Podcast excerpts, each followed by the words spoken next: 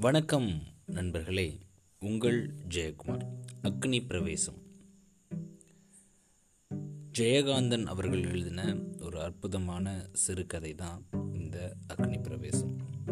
நான் இது வரைக்கும் சிறுகதைகள் படித்ததில்லை இதுதான் நான் முழுமையாக படிக்கக்கூடிய சிறுகதை.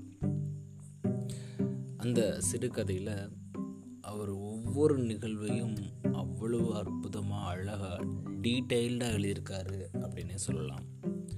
தமிழில் அதை எழுதின விதம் எழுத்துகள் காட்சிகளை கண்முன் நிறுத்துகிற மாதிரி இருந்துச்சு அவருடைய படைப்பு. ஒரு பெண் இருப்பா அவ மலைக்கு ஒதுங்கியிருப்பா. ஒவ்வொரு தன்னுடைய தோழிகளாக வர்ற பஸ்ஸில் ஏறி ஏறி போவாங்க. அவளுடைய பஸ் மட்டும் வராது. அங்கேருந்து ஒரு கார் வரும்.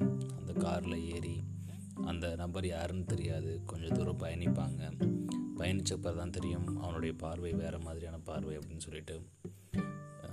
அவன் இவளை அணுக முயற்சிக்கிறப்போ அவள் அதை வேணான்னு சொல்லி தடுப்பாள் அதுக்கப்புறம் வீட்டுக்கு வந்து சேருவா. மலையில் நனைஞ்சபடியே இதை அவங்க அம்மா கிட்ட சொல்லுவாள் சொன்னதும் அவங்க அம்மா தையத்தக்க தையத்தக்கன்னு குதிப்பாங்க. குதிச்சுட்டு நீ உடனே என் கூட வா அப்படின்னு சொல்லிட்டு அவங்கள வந்து தண்ணியை ஊற்றி உடம்புல ஜலஸ்தானம் பண்ணுவாங்க. அப்போ சொல்லுவாங்க இது வெறும் தண்ணி இல்லை இது அக்னி மேலே கொட்டப்பட்டது அப்படின்னு சொல்லி சொல்லுவாங்க. இதே மாதிரியான அக்னி பிரவேசம் நம்ம ராமாயணத்துலேயும் பார்க்க முடியும். சீதையோட அந்த அக்னி பிரவேசம். நம்மளுடைய நாட்டில் நிறைய பெண்களோட நிலை இப்படி தான் இருக்கோ அப்படின்னு தோணுது. ஒவ்வொரு தடவையும் வெளியே போயிட்டு வர்றப்போ அவங்க சந்திக்கக்கூடிய சீண்டல்கள் பாலியல் தொல்லைகள் ஏகப்பட்ட விஷயங்கள் நம்மளால் பார்க்க முடியுது. பேப்பரை எடுத்தாலே பாலியல் வன்கொடுமை சிறுமிகள் வன்புருவல் அப்படின்னு சொல்லிட்டு நிறைய விஷயங்களை நம்மளால் கேட்க முடியுது. இந்த மாதிரியான அக்னி பிரவேசம் இன்னும் நடந்துக்கிட்டே இருக்கா? இதுக்கு ஒரு முற்றுப்புள்ளி இல்லையா? இதற்கு நாம் என்ன பண்ணணும்?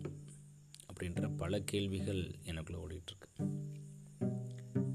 இதற்கான தீர்வு அப்படின்னு சொன்னோம் அப்படின்னா அவங்கவங்க தானாக முயற்சித்து தன்னுடைய எண்ணங்களில் மாற்றத்தை ஏற்படுத்திக்கிட்டு அதே நேரத்தில் தன்னுடைய பார்வைகள்லேயும் மாற்றத்தை ஏற்படுத்துகிற அந்த தருணம் வர்றப்போ இந்த அக்னி பிரவேசம் அப்படின்றது கண்டிப்பாக இருக்காது அப்படின்னு நான் நம்புகிறேன் நன்றி நண்பர்களே மீண்டும் நாளை இன்னொரு பதிவில் உங்களை சந்திக்கிறேன். அக்னி பிரவேசம்.